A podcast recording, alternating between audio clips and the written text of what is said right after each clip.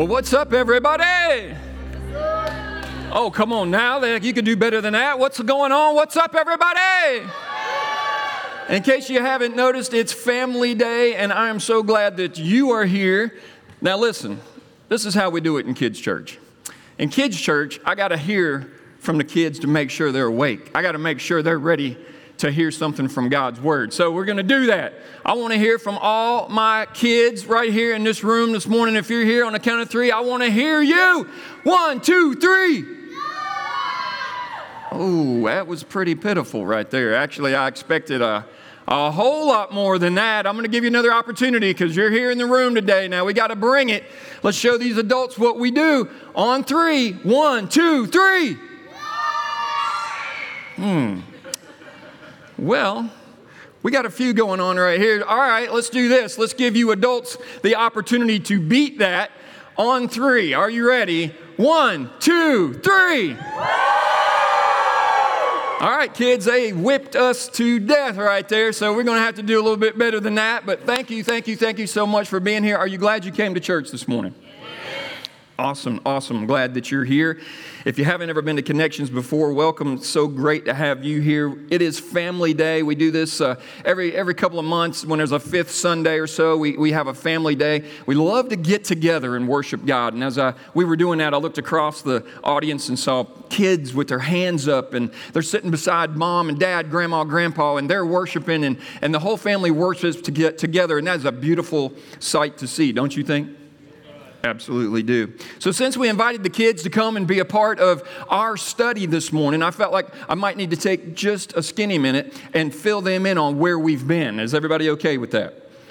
That's good because some of you sleep through church most of the time anyway, so you probably need to be caught up too. So, kids, listen, this is just for you. I'm going to catch you up to what the adults have been doing in the last month or so. Now, while we've been back there in the month of March talking about being individuals and being made in the image of God, and that's been a great study, the adults have been in this room on Sunday morning studying the book of Nehemiah. And that's in the Old Testament. We studied that once or twice, showed you how some of the books in the Bible are in the Old Testament and some are in the New. And this book, Nehemiah, is in the Old Testament, and that's what the adults have been studying. So, what was happening was, are you kids listening? What was happening was, these people called Israelites, and we've studied the Israelites before, they lived in this city called Jerusalem. Do you remember Jerusalem? It's an interactive service, just so you didn't know. Yeah, so, yeah, so uh, uh, the city called Jerusalem, and it was a beautiful city, and they had great big walls around the city. And those walls stood for how majestic the city was that God had given them. And the walls protected them from people that were outside the city. Are you with me? Well, they didn't obey God. Can you imagine the Israelites, the people that lived inside the city walls? They were given commandments. They were told by God through prophets some things that they were supposed to be doing, and they did not obey God. And so, what happened was God allowed the enemies of Israel to come in and destroy the city. Everybody say, Oh, that's terrible. They came in and they burned the city and they, and they tore down the walls of Jerusalem and they were actually taken away from their city and they were moved to other countries. So, kids, it would be something like this. It would be something like if, if we came in, you might live in Cramerton or Belmont or Gastonia or Charlotte, and we came in and destroyed the walls of the city you live in, and then we made you move, let's just say to Bessemer City. Wouldn't that be awful? Oh, that would be terrible. Don't send me emails. I'm just kidding. I love Bessemer City and the people that come from there. That's great. I love Bessemer City. But they had to move somewhere else. And so this is what we were studying in here, kids, is the fact that Nehemiah finds himself in exile. That means he was forced to, to move somewhere else. And he's living in a complete foreign nation under the rulership of other people. And he feels like God has called him to do something. Now, kids, we've talked about this in children's church before, and adults, we've talked about this in here before, where we feel like God's calling us to do something. Is anybody with me this morning? He might, he, he might make that very, very clear to you, and you, and you just know beyond a shadow of a doubt that He's called you, let's just say, Joey and Kelly Weed and Connor, to the mission field. Or, or He may have called you to walk next door and knock on your neighbor's door and tell them about Jesus. He, he might call you to be a really good cook. I give thanks to my great God for you great cooks in this room this morning. Whatever it is, but you might know that beyond a shadow of a doubt, what He's called you to do. God knocked on Nehemiah's door, so to speak, and He told him, I want you to go back to Jerusalem. Now, it was a long drive, longer than it is from Bessemer City to here in Belmont. It was a long trek that he had to go, but he told Nehemiah, I want you to go back and I want you to rebuild the walls of my great city. And so Nehemiah asked for permission, of course, from the king who rulership he was under, and he went back to Jerusalem. And kids, when he got there, the walls had been burnt down, they were crumbled, the doors that went in and out of the city, the gates were hanging. Everybody kind of hang like this to the side. Whoever's over there, just say, "Hey, how you doing this morning? Good to see you." The gates were hanging off their hinges. Things just were in disarray. There was rats running all around the city. Everybody say, ew. And Nehemiah said, We've got work to do here. And the beautiful thing is that Nehemiah was such a great leader. He had such a great vision about what that city needed to look like that he got a bunch of people to come together, all different walks of life, people who were from the city, people who weren't even from there, people who lived in all the places around. And he brought them in and he said, Here's what we're going to do we're going to rebuild the walls of Jerusalem. We're, we're going to bring it back to its stature and, and, and how it was before we were exiled. We're, we're going to bring this city back. We're going to take it back. And in their act of putting on a tool belt and a hard hat and rebuilding the physical walls of Jerusalem, they also rebuilt. And this is a great, great part that you may have missed along the way. They rebuilt their worship of their great God. They brought back to their society and to their land their praise, their worship, and, and, and what they felt about their great God. Well, they had forgotten a great number of things. And in the process of rebuilding, their memories came back and they realized, wow, we need to worship our God. So they rebuilt the city walls. And that's kind of where Pastor Robert got us to last week, kids. We've been rebuilding a wall now for about six weeks. And there was many, many other things that came with that. But now we see this great city rebuilt, the walls of Jerusalem rebuilt and there's going to be a party. How many of you like a party? Let me ask you this this morning while you're in the mood to raise your hand. How many of you have ever made a promise and not kept it? Come on now. Don't be lying. You're in church. How many of you have ever made a promise and you forgot to keep it? You didn't keep it. Now, it could be, uh, and I remember doing this when I was a kid, and I'm going to show my age a little bit here. I remember telling my parents that if they would just loan me the money. I like the word loan. My kids tried that on me a lot too. If you'll just loan me the money for a short period of time. See, I was wanting to buy a transistor radio. Anybody know what that is? Okay, just, uh, just us. Just, just us. Oh, it's a little radio about this big, and if you reach onto the top, they had a little antenna, and you could pull it, and it would come out. and That made you pick up radio stations that were further away. Y'all know what a radio station is, kids, right? Transistor radio. We, I wanted that thing so bad, and I told them, and here comes the promise part if you'll let me have the money to buy this now, I will pay you back then. Has anybody ever seen Popeye? He was always making promises he couldn't keep. If you'll let me have these hamburgers now, I will gladly pay you on Tuesday. Nobody under the age of 40 has any idea who Popeye is. Let me, let me bring it to you like this. Maybe you told your mom you'd clean up your room if she'd let you go outside first. Anybody ever made that promise?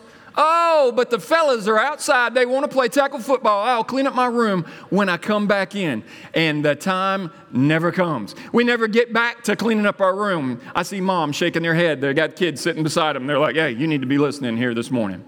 We make promises that we intend to keep, sort of, but we never get around to keeping. And so we find ourselves here at the end of the book of Nehemiah. And we're going to see this morning very quickly that there are promises that are not kept. If you've got your word with you, and I hope you do, would you open that up to the book of Nehemiah? I love to see people who are still in church. I'm not uh, putting down you people who have electronic devices and you got your Bibles on there, but I love to see somebody open up this book and have it laying in their lap Or in my case, they got their glasses on and they pulled it up just a little bit closer. I love it. And we find ourselves at the end of the book of, of Nehemiah. So if you're there, I want to take us to chapter 9 very quickly. And we're going to go zoom, zoom, zoom 9, 10, 11, 12, and find ourselves in 13. Now, chapter 9 of the book of Nehemiah is so amazing. Let me tell you why I think that. I think that because if you would read through there, how many of you read through there in the last week? Chapter 9, be honest. Praise the Lord. We got some people who have. If you haven't, I encourage you to go and do that, especially if you've been part of our church wide prayer study. How many of you have been part of that? In a connect group or on your own church wide prayer study, some of you have no idea what I'm talking about. You need to get with it. We have been in the midst of and are releasing our last week of our prayer study this week. If you are involved in that, you have got to take a look at chapter 9 of Nehemiah. What's going on here is that the people get together and they are listening to the leaders of Jerusalem. The wall is built. There's getting ready to be a party. There's getting ready to be some dedication going on. And right here in chapter 9, right around verse, uh, let's just call it 5, it says that the Levites and a bunch of other people, as Pastor Robert said last week, whose names we can't pronounce, they said, and then there's a semicolon. I love that because when there's a semicolon and when someone says they said, we ought to listen to what they said. Amen? So listen to what they said. I'm not going to read all of this to you. I just want you to see it. Then I want you to go home and I want you to eat it. I want you to dig into it. They said to the people, quote, stand up and praise the Lord your God who is from everlasting to everlasting. Now I'm going to go back about 40 minutes ago to the start of this service. What I wished had happened, what I heard happen in my ears was this worship team said, stand up and hear the words of the God who is from everlasting to everlasting. Isn't that amazing? Here's all these people. They just built this wall. They've all come together, and there's people from all over the place who have come back. And the leaders say, Stand up and hear the word. And then, as chapter 9 unfolds, and I wish I had time to read the whole thing to you, but they, they've got me on a clock. Can you believe that? How many of you be willing to just be here till about 2? My wife said, You ain't gonna be here. You got to get these people out.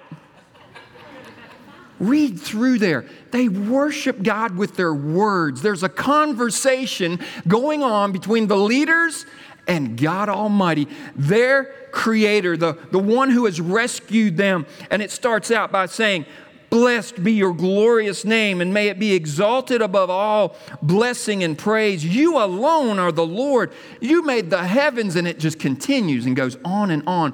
And it tells a story. How many of you like to hear a story? Kids, do you like to hear a story? Absolutely, you do. We, we talk about that every Sunday. I get up there and I say, Let me tell you a story out of the Bible. Let me show you what God has done. That's what chapter 9 does. The leaders take the people through the story of the Israelites. You'll see in that story that God delivered them from a place called what? Egypt. He brought them out. You'll see in there that at one point God parted the Red Sea and the people walked right through there.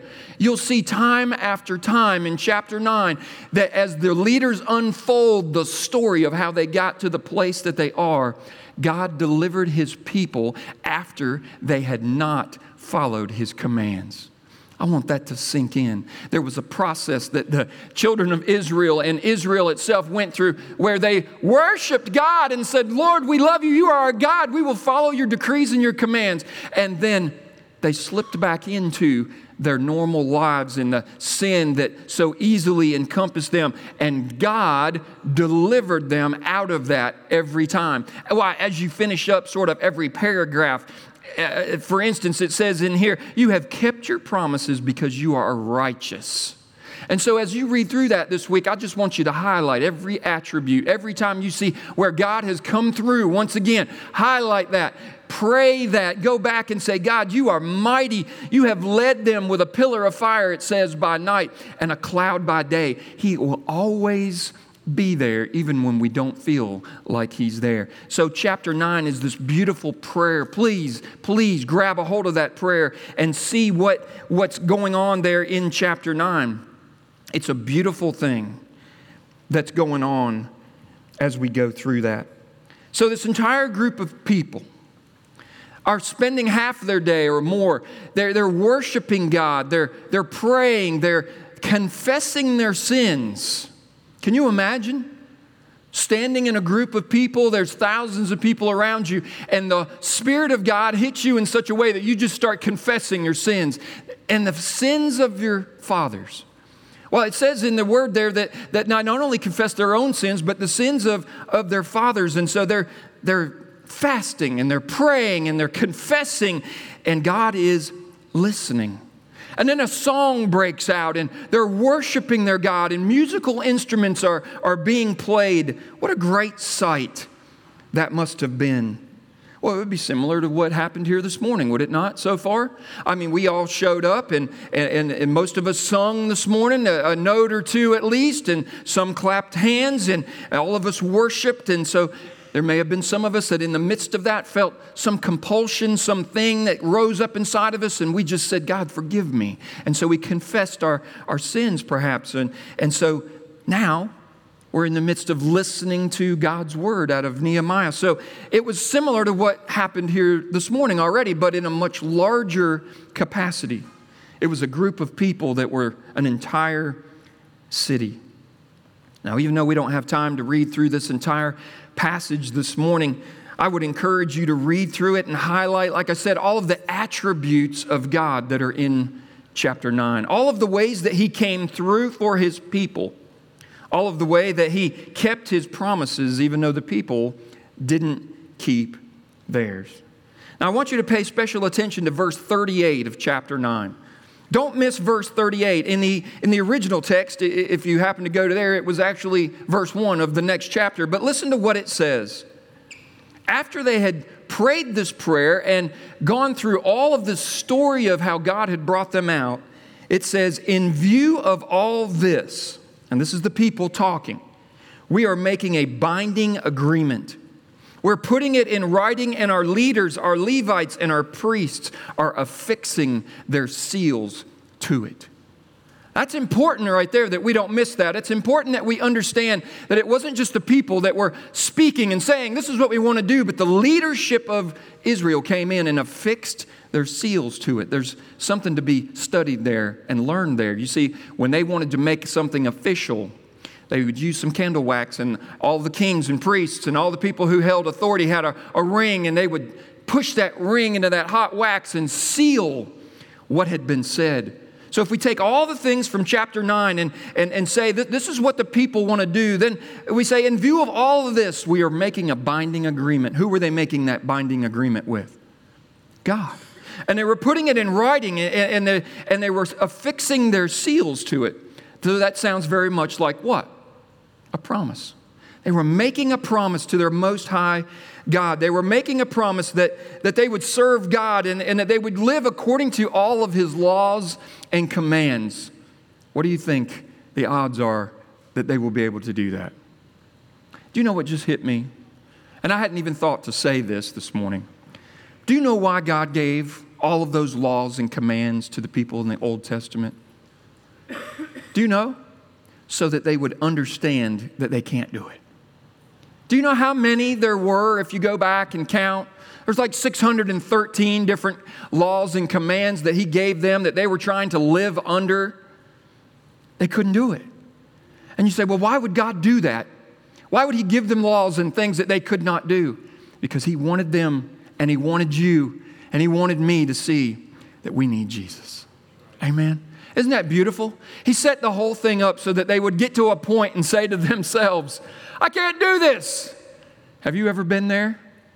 I can't do this, God. And he says, Exactly. And that's why I sent my son, Jesus. I just blessed myself. I don't know what's wrong with the rest of you. In chapter 10 of Nehemiah, it lays out for us the exact promises the exact promises that the people made to God. We won't read through those either, but verses 30 through 39 say, This is what we will do. This is how we will live. These are the things that we will not do. Have you ever made promises like that? I have. I've even talked to God like that before and said, God, if you'll do this, I promise I'll do this. Who's done, who's done that before? Sure. They laid out all the promises, promises that they were going to keep And then in chapters 11 and 12, it's very, very detailed, and you get into family names and names we can't pronounce. And Nehemiah lays everything out about the people who were chosen to come and live inside the city walls of Jerusalem and the jobs that, that they would take and do. And, and in chapter 12, Nehemiah tells us about the dedication ceremony that's about to take place on the wall that's been newly rebuilt. If you ever read through this, about the middle of chapter 12, after the people have been selected who are going to live inside the city, then he describes the, the parade. I love a parade. Well, I'm kind of old school. My dad always watched the New Year's Day parade. So we would get out of bed on New Year's Day. He was generally off work. And we would watch the Macy's parade from, from uh, New York, right? Thank, uh, Thanksgiving time, usher in the season. And then New Year's, you kind of usher it out. And you got to go back to school. And it's kind of a bummer but it was a tradition and it was a parade. I love to, to see the bands from all over the country come down through there and, and floats and balloons and all that stuff. Picture that, and the walls of Jerusalem have just been built, and they say to themselves, We need to dedicate this, we need to purify this, and we need to have a party about it. We need to sanctify it and give it back to God. And so there's a parade, and down one side of the walls of Jerusalem, there's a, a, procession going, and there's people who are leading that procession priests and Levites and, and all the people, and there's musical instruments being banged, and, and there's uh, songs being sang, there's choirs going down this side of the city.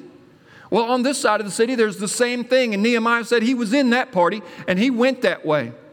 And so, down both sides of the city in chapter 12, you see a parade, a, a, procession of choirs and musical instruments and people who are worshiping God as they're walking on the wall that they just built.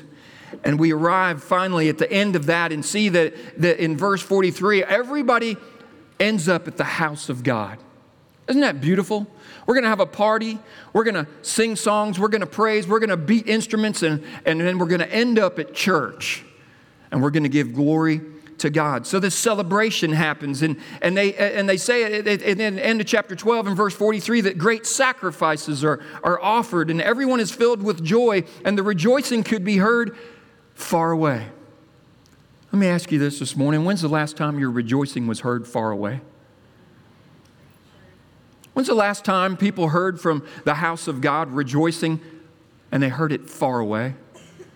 Well, I'm not trying to change your pattern of worship, and I'm not trying to say that one way is better than another. We all have our ways that we like to express ourselves in worship, but I know this from reading this that there was such a noise, there was such a rejoicing coming from the house of God that it was heard far away. Nehemiah says it wasn't just the men, it wasn't just the priests and the Levites who were singing and being loud, it was the women and the children, and everybody joined in. And so I would encourage us all this morning to think about the last time rejoicing was heard from our lips and from our hearts far away.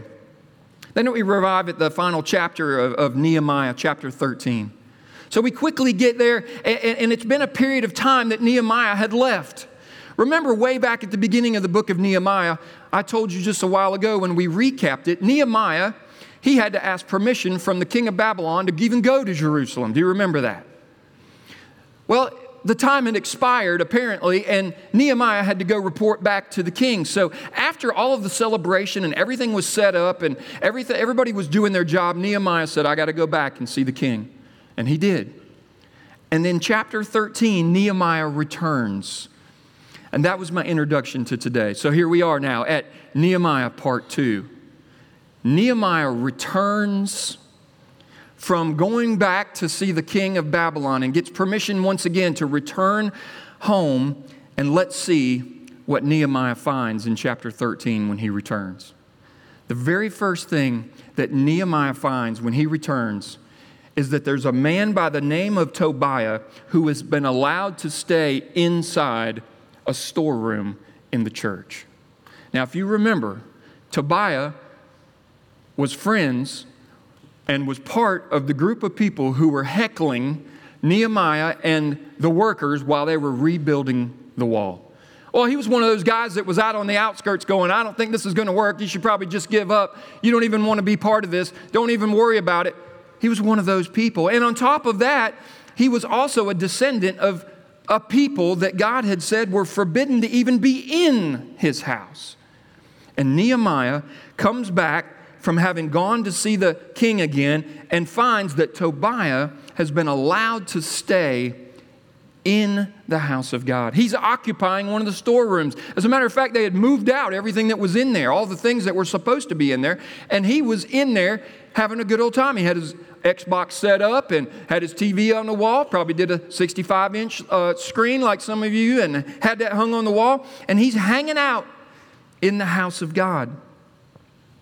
He's living inside. Let me make this New Testament for you, if I can, for just a minute. What are our bodies? The temple of the Holy Spirit. They're the temple of God. In the Old Testament, there had to be a dwelling place, there had to be a tent or a structure or a temple in which God came and dwelled. But when Jesus came and when we receive Christ in our lives as our Lord and Savior, we become that temple, do we not? Well, here's Tobiah after Nehemiah comes back living in the temple. He's not supposed to be there. He's foreign to what God said he wanted in the temple. And here he is. Let me ask you a question this morning. What's living in your temple that shouldn't be there? Have you made room for, moved out some things that God had placed in there that were good and wholesome and made room for somebody or something that shouldn't be in the temple this morning? You see, we like to compartmentalize. We like to find little doors and open them up, and we allow things to creep back into our lives and live and exist inside of us. But God says, I don't have room for that. And I'm not going to put up with that. And so we see as the story unfolds here that Nehemiah comes back to town, goes into the temple, and sees that Tobiah is living in there. And what does chapter 13, verse 8 and 9 say that Nehemiah did about that? He ripped that man's stuff out of that room and threw it out the front door. It was now on the sidewalk. Get out, it said. And then it says that Nehemiah purified the room. He said, Y'all got to come in. We got to pray over this thing. We got to purify this thing and get it back to what it is. And then it says in, in verse 9 that the room was restored to its original purpose to store the things of the house of God. And I love the, the parallel that we can get out of that this morning the fact that there's areas in our life perhaps that, that we need to identify and we need to get ruthless with those areas of our life. When we find that something is living inside the temple of the Holy Spirit that shouldn't be there, we need to get ruthless with it and we need to rip it out. We need to drag it out and throw it on the front sidewalk. So, what is it this morning? that God would show you in your own life that's living in His temple that needs to be gone?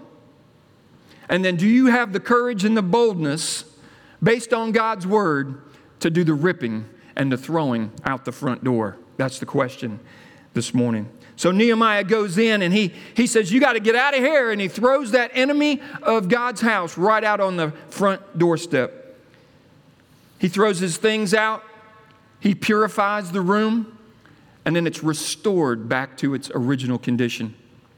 My prayer this morning is that if there's something going on in our lives and in our hearts that shouldn't be there, that is residing, that we've given permission to reside in the temple of God, that we would be ruthless with it this morning.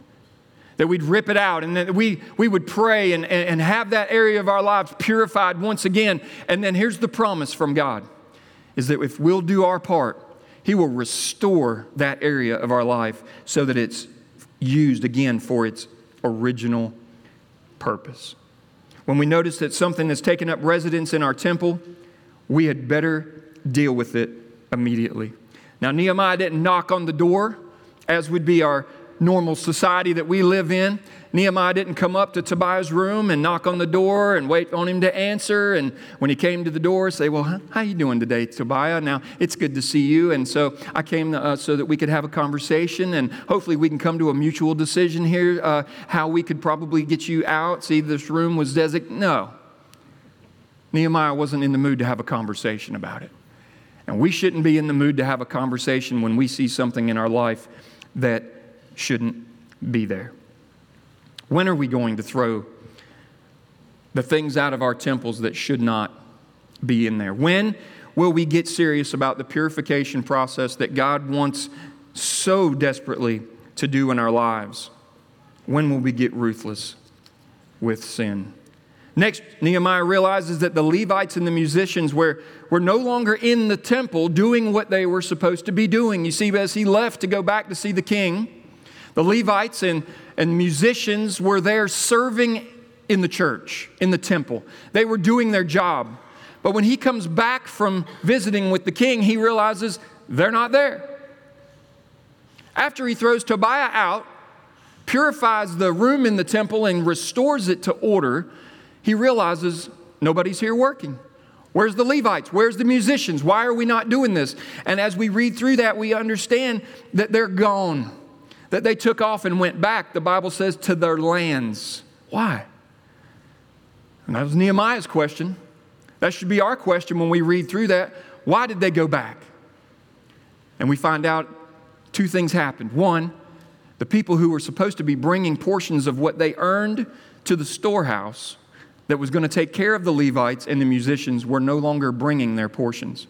People had stopped giving. Will you say that with me? People had stopped giving. They weren't doing it anymore. And so the Levites and the musicians who were supposed to be there serving in the temple and as part of the services and the ceremonies that took place, they couldn't support their families. They couldn't eat. There was nothing for them to, to be able to support themselves. And so they went back and did what they knew to do, and that was they went back to their own lands. And they were in their fields working, and Nehemiah said, Oh no, this shouldn't be. And he called them back and said, No, you are called to work and to do ministry in the house of our God. And he called the people who were supposed to be bringing portions and said, You have stopped bringing your portions into the temple. You need to start that up again. You said that you would keep this commitment and these promises. And so the people started to bring that again, and Nehemiah restored to God's house the Levites and the musicians that were there. You see, the two things that happened was number one, people stopped giving, and number two, the Levites and the musicians, they gave up on the calling that God had put on their life. Well, even though it was tough times and they didn't have anybody supporting them anymore, they turned and ran back to their lands. And when I read that, I thought to myself, God, don't let us give up on the calling that you've put on our lives. Ministry is not always easy.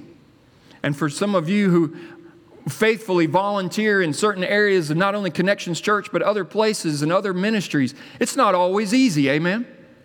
But don't give up on the calling that God has put on your life because other people fail to do what they're supposed to do.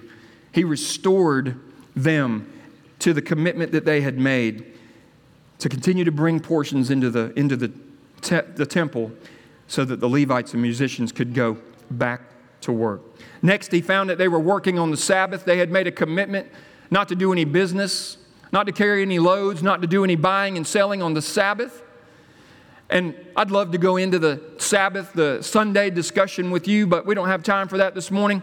But there is something to be said for having a designated time in our day and in our week to worship our God. Amen?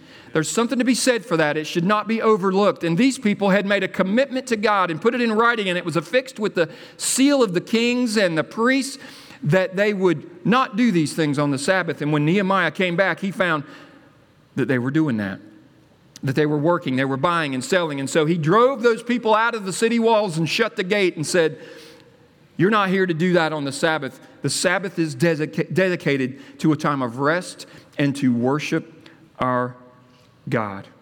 They had made a promise and they had abandoned their promise for money. That's what they were doing when Nehemiah came back. And lastly, Nehemiah had realized that some of the people had allowed their sons and their daughters to marry outside of Israel. There were lands that were outside of the nation of Israel, and God had specifically said, Don't let your sons and your daughters marry people from those places. Now, don't get me wrong this morning, and please do not put a racial slant on what God is saying to us in that. God is not saying anything besides. He did not want them marrying and forming families with unbelievers.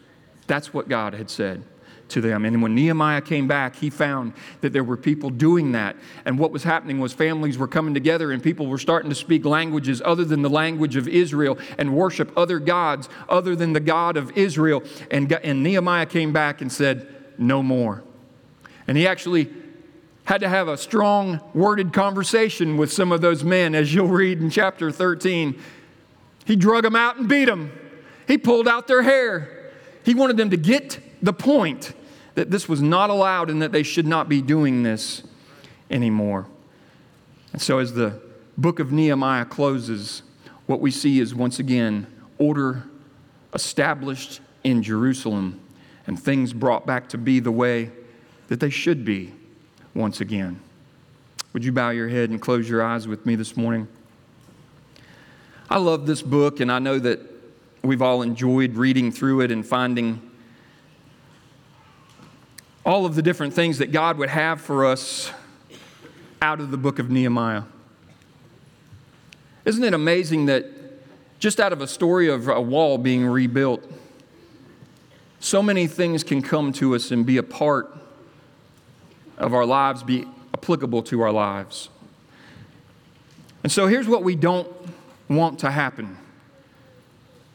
What we don't want is this that when all is said and done, oftentimes there's more said than done. Let me say that again. This is what we don't want. We don't want that when all is said and done, for there to just be more said than done. You see, we tend to be a people of talk, but not action. And I know that the book of Nehemiah has called me to, to, to action, to more action. And I've seen some things in my own life just reading through the book of Nehemiah and, and the story of this wall being rebuilt that I'd never seen before. And so, in this last section, talking about the commitment that people made to God, to their God, who they were, they were sincere about it. They, they, they put it in words, they put it in writing, they had their leadership affix their seal to it, but then they failed to follow through. I wonder. I wonder if in this service this morning, and those of you who are watching online, I wonder if there's anybody who would say, Pastor, I've definitely failed in that area before. I've made commitments to God, I made Him promises, I intended to keep them, I put them in writing, but I failed. I've got good news for you this morning whoever you are, because I'm in that category. He is a forgiving God, He is an everlasting God. As I started with in chapter 9, every time the people of Israel failed miserably, when they asked, God came and rescued them and redeemed them and provided for them. Well, they were in the middle of a, of a desert complaining and God gave them food. They were thirsty, He gave them water. He never let them down, He never let them fail. I'm here to tell somebody this morning one more time He will do the same for you. He will not fail you. It doesn't matter how many times you have failed Him. It doesn't matter how many commitments you've broken. It doesn't matter how many promises that you've made and I've made and we have failed to follow through with them. We can say this morning to our God, Forgive me. I want to do better. And so I would just ask all over this room, and I'm already standing, so I'm not asking you to do something that I am not doing. If you would like to say that to God this morning, God, I've failed you somewhere along the way, but I, I want to do better. I need help from you this morning. Would you just stand all over this room? Amen.